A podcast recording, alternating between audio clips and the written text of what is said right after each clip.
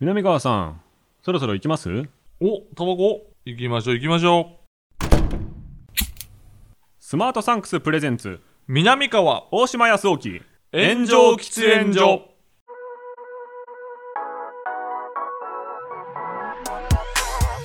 So long, I've been trying to fight the world. Damn wrong, everything I thought I knew. Hold on.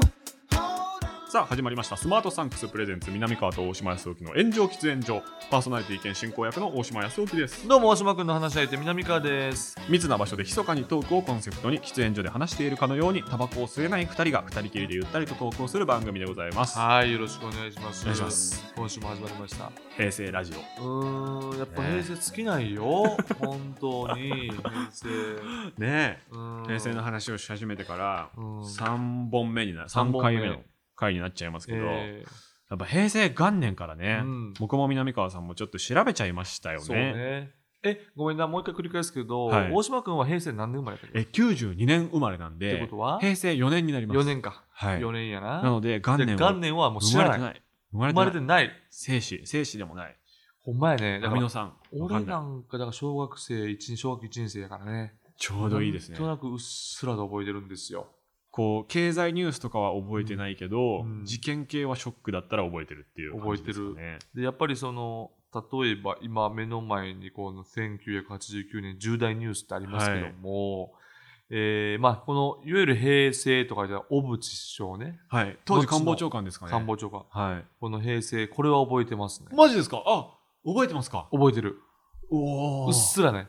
ほんとうっすら覚えてる。その前がうん昭和だったっていう認識はありますか、あるある。当時の時点で。俺、平成ってなって、はいで、あの、俺の親父がね、はい。あの、南川義成って名前なんですよ。はいはい。えー、方方向剤の方に、はいはいはいはいえーへなり平成のせい。そうでおお父さんの字が入ってるみたいなことをいや俺は分からんけど親父が言ってたような気がするんですよなんなるかなんか食卓であなりが入ってるみたいなるなほど。みたいなことで覚えてんのよ多分わ多分それがセットで、うん、じゃあ、確実に覚えてますね。れそはうねそうそうそうそうそそれが、だって多分89年う、うのん、 1月ですよね。そ1月の、えー、と8日とかに多分、結構10日以内ぐらいで平成始まってて、う、うん、発表されたのってすぐなんですかねどうなんだろう。発表されたのいやどうやったんやろうそれはなちょっとああ、でも1月7日って書いてあるからすぐだ、これ。すぐやろな多分だから一緒じゃない重大ニュース。1位、昭和天皇ご逝去、うん平成時代始まる。そうえー新元号平成を発表する小渕恵三官房長官、う1月7日って書いてあするごいで。しょ一応さんの会やからはあその時期をすごいねそうだ、だから僕最初のうん総理大臣にまつわる記憶が、うん、小渕首相が亡くなったことなんですよね。ああ小渕首相が亡くなって次誰やったっけ、次が僕森ねさん、てっきり小泉さんだと思ってたんですけど、森さんですね。そうやねんな、はい。こういわゆる代打みたいな感じでそうですね森さんが組んでんな急遽繰り上がりでなって、うんめちゃくちゃ批判されでて、降ろされて、で、次の人がヒーローみたいになったってでい小う泉さんやねんな形ですね。すっごいことやんな、はい。い、やーそれ覚えてる小渕さん亡くなったっていうのが、最初に総理大臣認識した時だったかな、多分。うんうんうん、そうね、うんああ最初の総理大臣でも俺は竹下登さんやったからああ、そっ平成昭和の時かななるほど。うんうわーで、そっか、ベルリンの壁崩壊ベルリンの壁崩壊ねもあるのか。ベルリンの壁崩壊はもううっすら覚えてるかな。 11月。うーん、うっすらやけどな。意味は全くわかんないですよね、意味わかんない意味わかんないただ大騒ぎして、壁の上に人が登って。そうそうそうそうう。ん。全く意味わかんない。でも俺がイメージあるのは、実はこれ消費税スタートなんよ。え結構早熟じゃないですか。これはなぜかというと、はい。えっと、みんながもう100円やったものが110円になるわけですよ。はいはいはいジュースが110円になるわけ。ジュースはもう100円でおなじみやったわけ。あ、そっか。消費税がうん。なかったのか。なかったんです。で105円ですかね。そう多分最初だから。いや、103円。一番最初103円。 103円か。一番最初103円でスタートするんですよ。そうか。で、それでジュースが110円になるんですけど、はい。で、言うたら、子供の心に、なんか自自動販売機で買おうとしたら、100円玉で買えるわけよ。はいはいはい。それで買えるんやけれども、110円になったってなって、そっかで、子供の時に、税金という概念がないじゃない。はい。だから、全くないです税金イコール消費税やねんあー自分が関わる、うん自分が払うすべての税が消費税ですもんそうね。だから消費税がスタートってなって、税金がスタートされるから、なるほど。え、国からお金取られるのあみたいな、みたいな感覚に陥るんだよこれ、すごい重要な証言かもしれないと思って、あこれ国に対する反感からうん子供の心始まるってここことになりましたね。あー、まあそうね。あんまり国にとっては良くないことですよね、これね、そう、だからその時は、その税金イコール消費税やから、え、なんでめ物買うかだけでお金取られんねんっていううん、感覚子供の3円なんてね、そ僕らの3000円ぐらいかもしう。れそないうですそうね。そう。何やねんこれみたいいやな。 300円とかかな、でも。覚えてるの覚えてるわ。すごい。いや、お面白。うん。そっか。僕はもう105円だったんで、そうでしょそっか、でも、でも、ジュースは110円とか、100でもジュース120円でしたね、僕、多分。あ、そうやろ。だからもともと100円やからね。そっか。スプライトとか100円やった。へえ、3月に導入ですって、 3月ね。 1989悔年。しいわ。いや、いろんなことあるな。元年だけでこれもう大変ですよ。すごい。あ、かでも、海部さんは、はい俺はあんまイメージないもん。海部さん。あ第一次海部大学スタート。うん海部さんの次やと思うの、竹下さんが。そうやんね。ちゃうかったっけ海部さんの次は竹下さんだと思うんだよな。の次、うん、4月に、えー、ちゃうわ、3月か。うん、 8月か。海部さんが。そうか。え、南川さんだから小学1年生1。年生。小1か。小1。リクルート事件とかは意味わかんないですよね。いや、分からへんねん。分からへんねん。全くリクルート事件分からへんねん。はいでも、その、名前はめっちゃ覚えてる。あーリクルート事件でしょそうやろこの人な。贈収賄とかよくうんう言んうん言ってたよな。うんうんうん贈収賄。まあ、あとどうしてもやっぱ事件系うん。は結構多い年ですようね。んもうこれはもうああだ言ったら正直こんなんもあんま取り上げたくもないけれどもダントツで宮崎勤なのよ宮崎勤ですね。もうめちゃくちゃ怖かったんですよいやーすっごい怖かったねでずっとでこっからオタクがねそうですね。うんあのー部屋の中にビデオテープとかうんがそいうっぱいあって、オタクバッシングにこううんつながって、で、まあ、僕はあのオカルトっていうか、まあ、怪談とかも好きなんですけど、その怪談業界でやられてる、うん今50代60代とかの大先輩の方とかは、もうこっから最悪な時代始まったって言いますねああそうか、その売っちゃいけないとか、うん、テレレビでやっちゃいけないとかうんの、そのオカルト自体がめちゃくちゃ否定されるうんきっかけが、まあ、もちろんオウムがこの後に来るんですけど、その一発目の入り口は宮崎努だったなるほどっていう本当にダメなものとして世間から敵視され始めたっていう、でなんかさえっと、まあ、これもう最悪な事件なんやけど、はいその時のニュースでほんま子供の頃にめちゃくちゃ覚えてるのが、はい再三ニュースでね言う言い方として、はい、手のひらを上に上げられないっていう病気っていうねんえ手のひらを上に上げられないというえー特性を持ってるねん宮崎さんってあそうなんですそういうなんか手の手のひらを天に上げれないっはいていうなんか病気らしくてそれをずっと言うの、それがもうめっちゃ怖いねんななんなんそれワイドショーーとかでワイドショーとかねえーなんで言うのかもわからないなんで言うのも分からへんし説明とし別にて今となっちゃう言うんでいいやん別にそんなことそうですよねん別に言う必要もないしなんなら今その取り上げる犯人に対するこの偏見のうんその助長みたいなことで、うんそれをやたら言うワイドショーが批判されそうですよねむしそろうね今ねだからこうこういう方も多分おられると思うね他にはいなんかそれをさ、なんか、なんかまるで一緒くたにされるみたいやんか。はいはいはいだから嫌やんか。はいはいはいだからなんか、これも子供の頃に、これななんでこいつへーこんなことばっかり言うねんみたいなことを覚えてるわ。やっぱりなんかメディアの姿勢とかもやっぱ全然違うんで全然違う。ですよねもうなんでもありやったと思うねん。えあの事件現場で、うんこう顔を何かで覆われてる状態で、うんこう手だけ出して下に向かって指さしてるやつはうん見ました、えー、っと、それは宮崎つとも多分宮崎勤だと思うんですけどでも宮崎つとも全然顔出してたよ。そうかうん。あそうかじゃあなんだろうなんかの事件なんかリングのうん。あの呪いのビデオに、うんその 下りが出てくるんで出すよてくる、出てくる、出てくる。それが確か宮崎勤にインスパイアされて入れたっていう証言あ、そうなんや。をスタッフの人がしてた気がするで違もう事件かな俺もそれで覚えてる。リングで覚えてる。そうですよねその映像。はい、なんか傘みたいなのかぶせられてみたいな、宮崎勤じゃないのかな、でもそっか顔は出てたもんな、もう、これはもう、ちょっと。すいません。ん胸くそ悪い事件の話して、ねいやごめんなさいねこれでもそれで始まったそれだと2000元号ですからね8月そう。 8月なんだ何がえーあえー連続幼女誘これ拐、ね殺人事件ほんで、やっぱ覚えてるので言うと、美空ひばりさんやね。俺のおばあちゃんが大好きやったんですよ、美空ひばりさあん。美空ひばりさんが。あじゃあ有名人の訃報で最初に覚えてるのこれですかえー、でもそうなんかもな、美空ひばりさん。そうなんかもな。多分そうですよねよく聞いてて、おばあちゃんが聞いてたのを覚えてて、あーで、なんかね、病、あの、不死鳥やって言われてたかはいら、はいはいはい、はい、復活したみたいな感じがあったのよな。なるほどでも、あかんかったんやーっていう、なんか人間の儚さみたいな。なるほあんど。だけ不死鳥でうわーって来たやんでもあかんかったんかみたいなへみたいななんか空気感親の空気感を覚えてますねー。これも平成元年の7月ですから、うんまあ、多分その当時の語られ方を想像するに、うんその昭和を代表する人がうん一人またみたいなそうそうそうそうそう形で言われてたんでいしやょうね。でも多分ほんねまそうやと思うわそうですようんね。昭和の歌姫うんが、えー亡くなるという形よね。なるほど。だからこのえー逆に参院選で自民党が大敗とか、うんうん戦後3回目の長期大型景気が続くとか、これがやっぱまわわからんな。なるほど。全く子供の頃にピンときてないな。だから戦後3回目の長期大型景気続くはこれバブルの話ですよね多分ねバブルの話。でそう最近そうこの間の平成事件史の話の収録してから、うんうん僕平成史って書いてある本をうん。結構いっぱい読んでて、はい。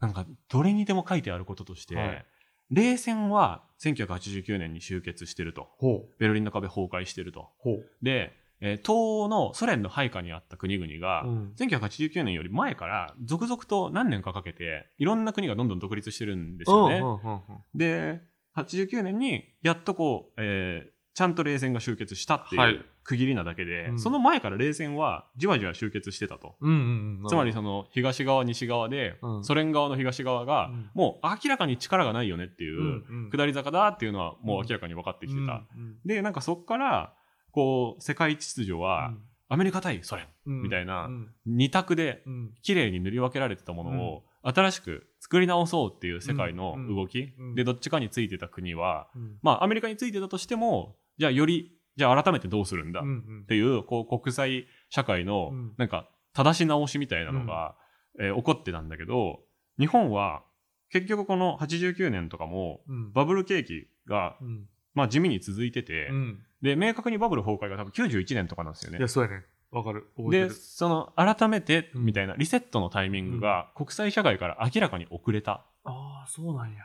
ていうことが結構いろんなところに書いてあってはバブルが無駄に長引いたせいあで、うんみんなと同じタイミングで意識を持てなかったところから平成はつまずきから始まってるみたいへーななるほど。ことは結構いろんな本に書いてあっそってから始まってるんや。めっちゃ面白かったですだからこうやって見るとあーなんかあの昭和を代表する方が亡くなってとか、うんあの凶悪な事件がいっぱいあってみたいなうん風に見えるけど、うんそうじゃない雰囲気だったのかなと想像はしますね。でもなんか、よく俺、なんか小学3、4年生ぐらいの時に、い。えーだからまさに91年、92年、93年ぐらいの時に、はい。なんかみんなが、なんとなく景気お悪なったな、みたいなうわこと言うんですよ。で、なんか祭りの規模とかが昔に比べたらちょっと少ないとか、なんかちょっとそのめっちゃ明るい感じだって暗くなってるっていうのを俺めっちゃ覚えてる。なんか景気悪いんやなーって子供で言ってたよ。え、じゃあその下り坂になる前の、うんちょっとだけ明るかったバブルの、うんうんこう光の感じも、うんちょっとだけ匂いとしては覚えてるってこそう、なんか、うん、そうそう、すごいなんか明とるいんやろうな、みたいな。。ちょっと子供、えちっちゃい高いよ。めっちゃちっちゃい子供会の、なななんかちょっとお菓子のあれでも豪華やったけど、へーでもなんか、なんか、今ってちょっとお菓子少ないよなと かな。子供、子供やでで、大人が言ってる会話が聞こえて、うんそうなんかなって思うみたいな。思うってことやと思うんやけどな、へー実際は。。実際は、なんか、なんか暗いなみたいな。でも明確にボーナスがうん何百万とか変わったんでしょうね、多分いや、ねそうやと思うよ、そうやと思う。そしたらそれはね、町内会で集めるお金とかも変わるしだ。から、俺の親父公務員なんですよ。はいはいはい。で、えーその前は、その公務員は、ちょっと、ちょっと、ある種、安定びびあ貧乏そっかそっかみたいなそっちか。イメージなんですよ。なるほど。でも、景気関係ないっていうことですね。そうでうん2000、あその、そのバブルが始めた時に、はい。おお前の親公務員いいなってなるわけよ。そのか、みんなは下り坂だけそうっど、一定だからそうっ、すむしろ羨ましい。そうっす。首が生々しいなそれそういう時代なんですよ。おは前、なんか、ほんで俺も、だからちょっと鼻高いとか、親父が公務員で、あ、よかった。まあ若干いいだろうみたいな。なんかあの全然お金持ちとかじゃないけど、はいなんとなく将来の不安はがいちょっと減ってるという、ちょっと助かってるよちょみったとい助かなっ。てるみたいななんかそんなような覚えてるなその後に生まれ、その直後に生まれてますからね、そうや僕はろもう下りしか知らないですよ、基だから本的に俺は。もさ当然バブルはさ明確に知らんからさ、うんもうバブルで体験した人とかほんまめっちゃせこいよな、せこいけど、うんでもどっちもどっちだと思いませんえあそれを食らうのが、はい。まあ、ガーを食らうのがね今の時代楽しくないでしょ、だって。まあ確かに多な。分ずっとね。で僕はもうその不景気の時代に生まれたのがもう当たり前だから、うん不景気だっていうのも正直あんま分かんないですねあまあそうやんな。これが普通やもんな。これが普通、うんどんどん下ってってるのは分かるし、でも俺もこれが普通なんやけど、まあそうですよねでもそう考えたらさ、不景気ならない。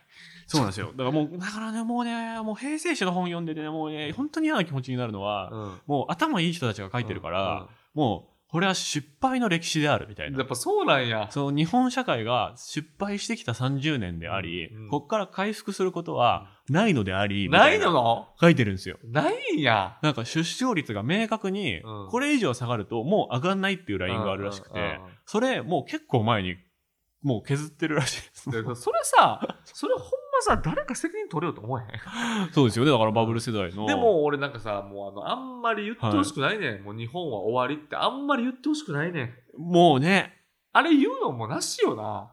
まあ確かにもう、もう分かったから。それもうわ分かったからう、るせえととはいえ、なんとか頑張ろうやっていうやつ現れへんうん俺は思うけどね。やっぱ。ね悲観論言ってる方がねそう頭よく見えるっていうのはありますよねそう。冷めてるみたいな方そがうそう。もう日本終わりですからみんな海外よっうて。んいや、分かるよ。分かるけど、もういいから。まあね、で逆もでもあるじゃないですか、そのネトウヨ的なのうんがう、んうんなんでこう盛り上がってるかっていうと、やっぱそういう気持ちですよね。なるほど。その、いやもう、えーマイナスのことばっか言わなくていいよ。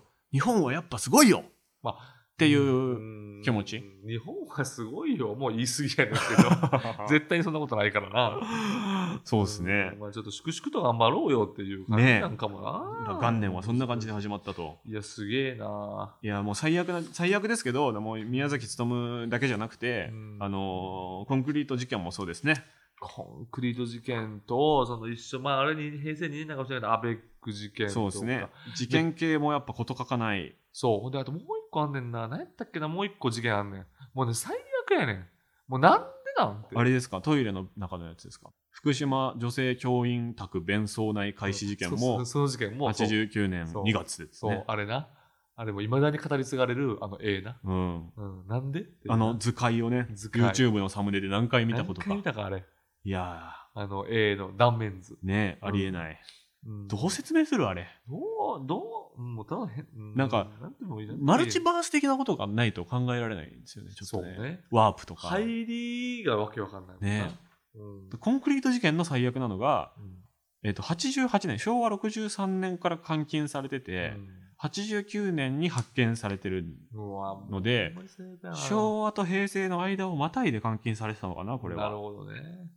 ていうね最悪なのよ、ほんまにあの事件だけは。だから俺これまあでも何なんだろうな世紀末の感じより10年早いのにうんでこの感じじゃないですかもその、あったのやかな、昔にもそういう、ただこの、そういう時代やからとかじゃなくて、昔からあったんかなとかね、まああるんかな僕らが今たまたま平成元年を切り取ってるからそういうのがいっぱいあるねって見えるだけで、うん別に増えてたわけではないうんとかもあるのかな、そうそうそうそうそうそうそうそう。なんか別にその社会の不安とかそういうことじゃないやん、別に。うん多分もともとある人っていう感じだと思うんだけど。まあ、ちょっとそのオウムが90年代にこう勢力を増したのは、うん正直その99年に向けての、うん世紀末に向けてのっていううん破滅願望でっていうのは正直めっちゃわかるじゃないであするか。よな。うんでもこういう単発の凶悪事件って関係ない気もしますでよ。もさ、やっぱこの事件全部に、その、なんか、共通してるのが、やっぱりさ、かなり教育的に良くないやん。はい。あの、その教育、あもうや倫理かなり的によ良くないじゃない、その教育されてないやん、その加害者は。その恨みでカッとなって殺したとかじゃない、ととかじゃないやん。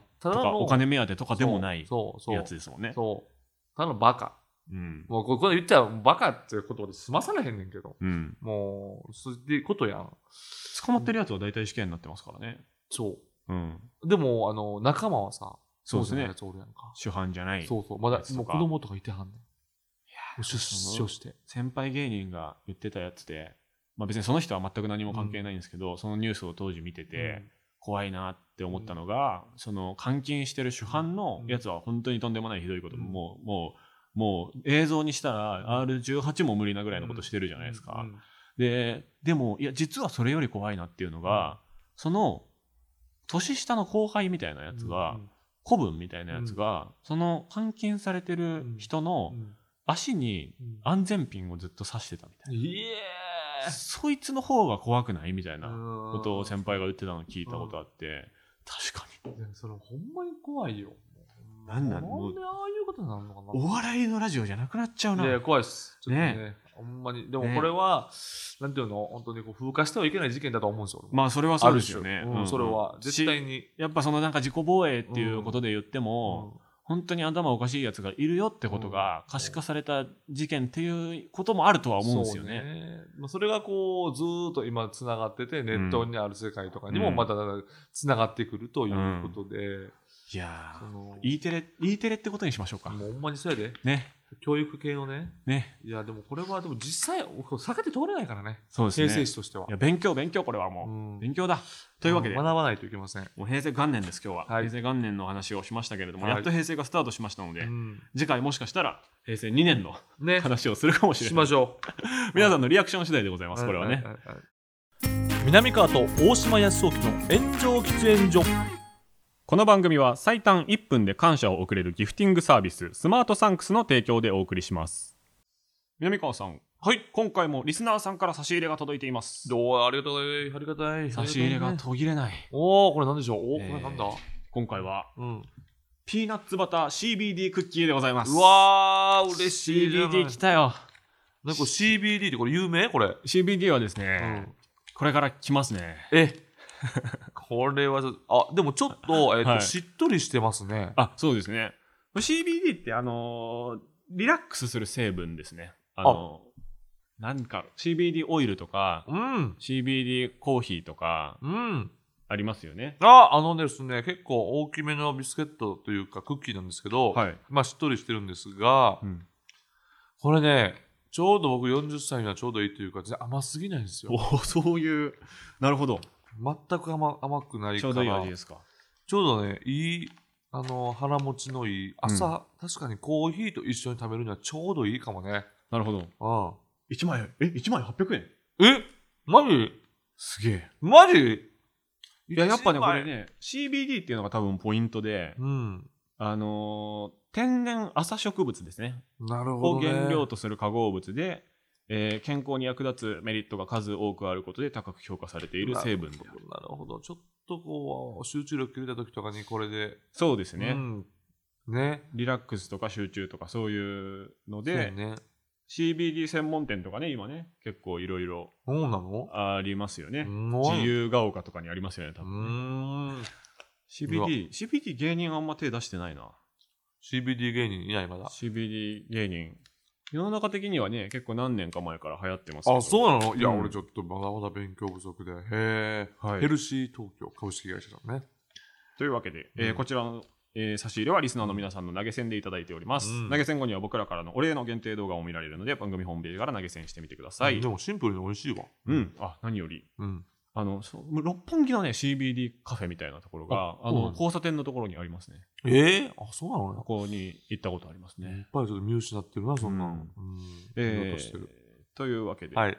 えー差し入れをいただいたところでこちらのコーナー行きましょう、はい。もっと感謝すべきまるうん。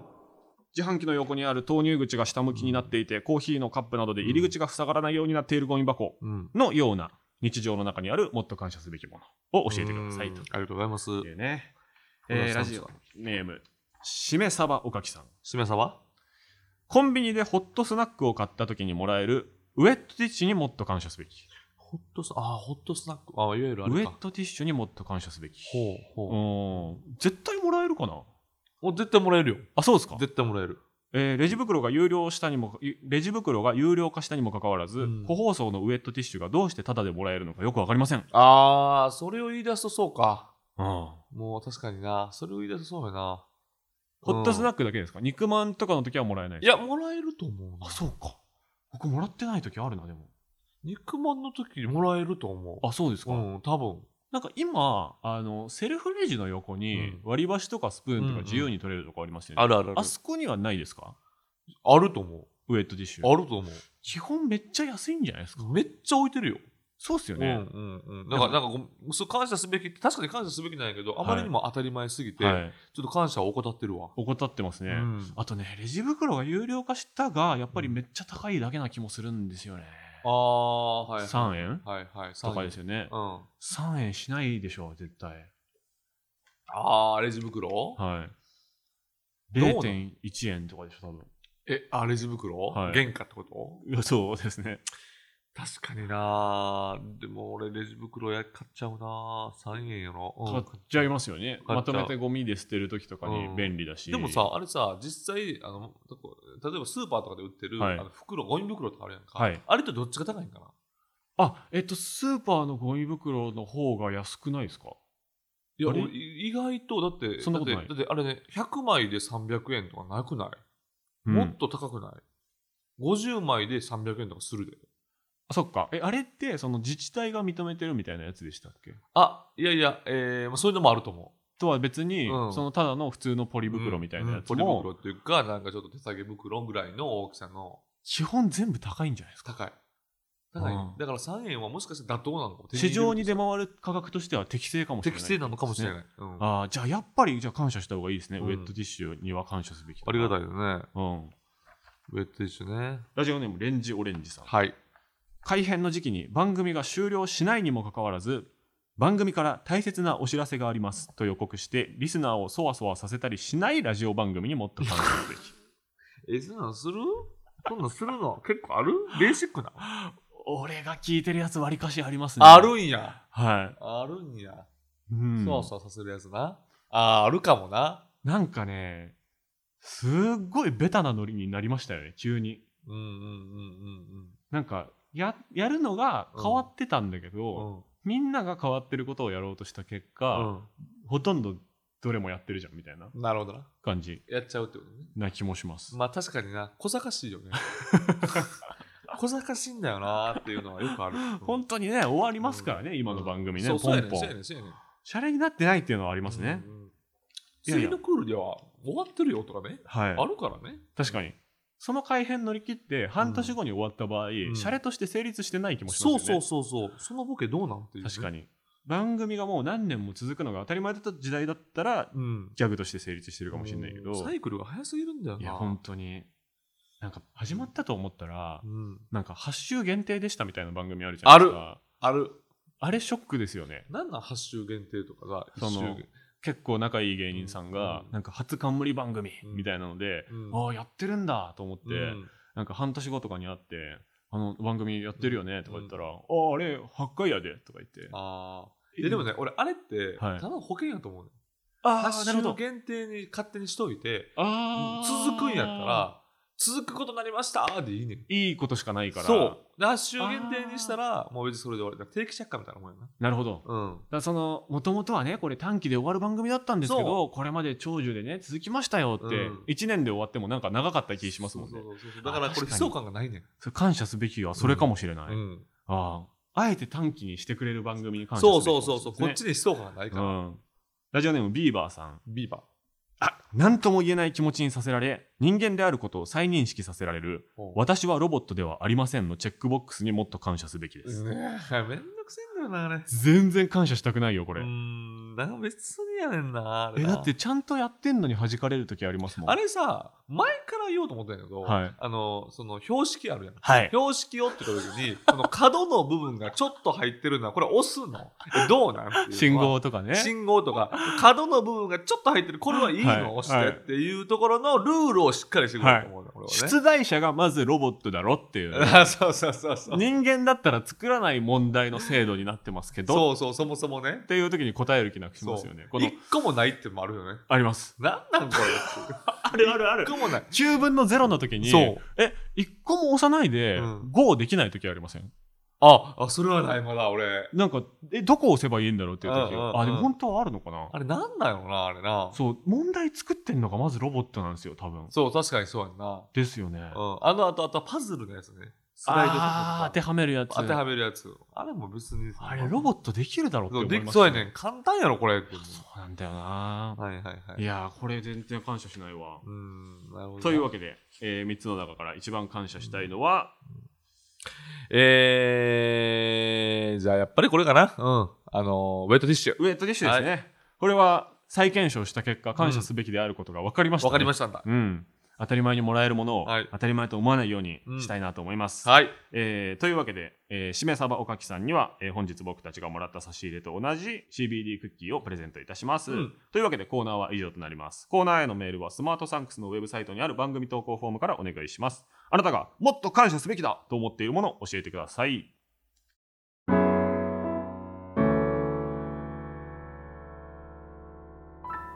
南川と大島康沖の炎上喫煙所